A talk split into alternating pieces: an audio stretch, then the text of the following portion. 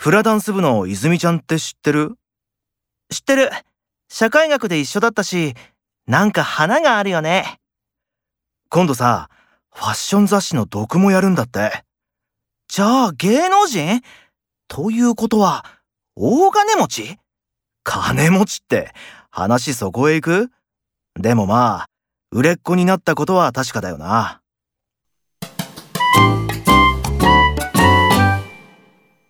令和キッズの高一って、本当にかっこいいよね。だよね。なんかこう、花があるよね。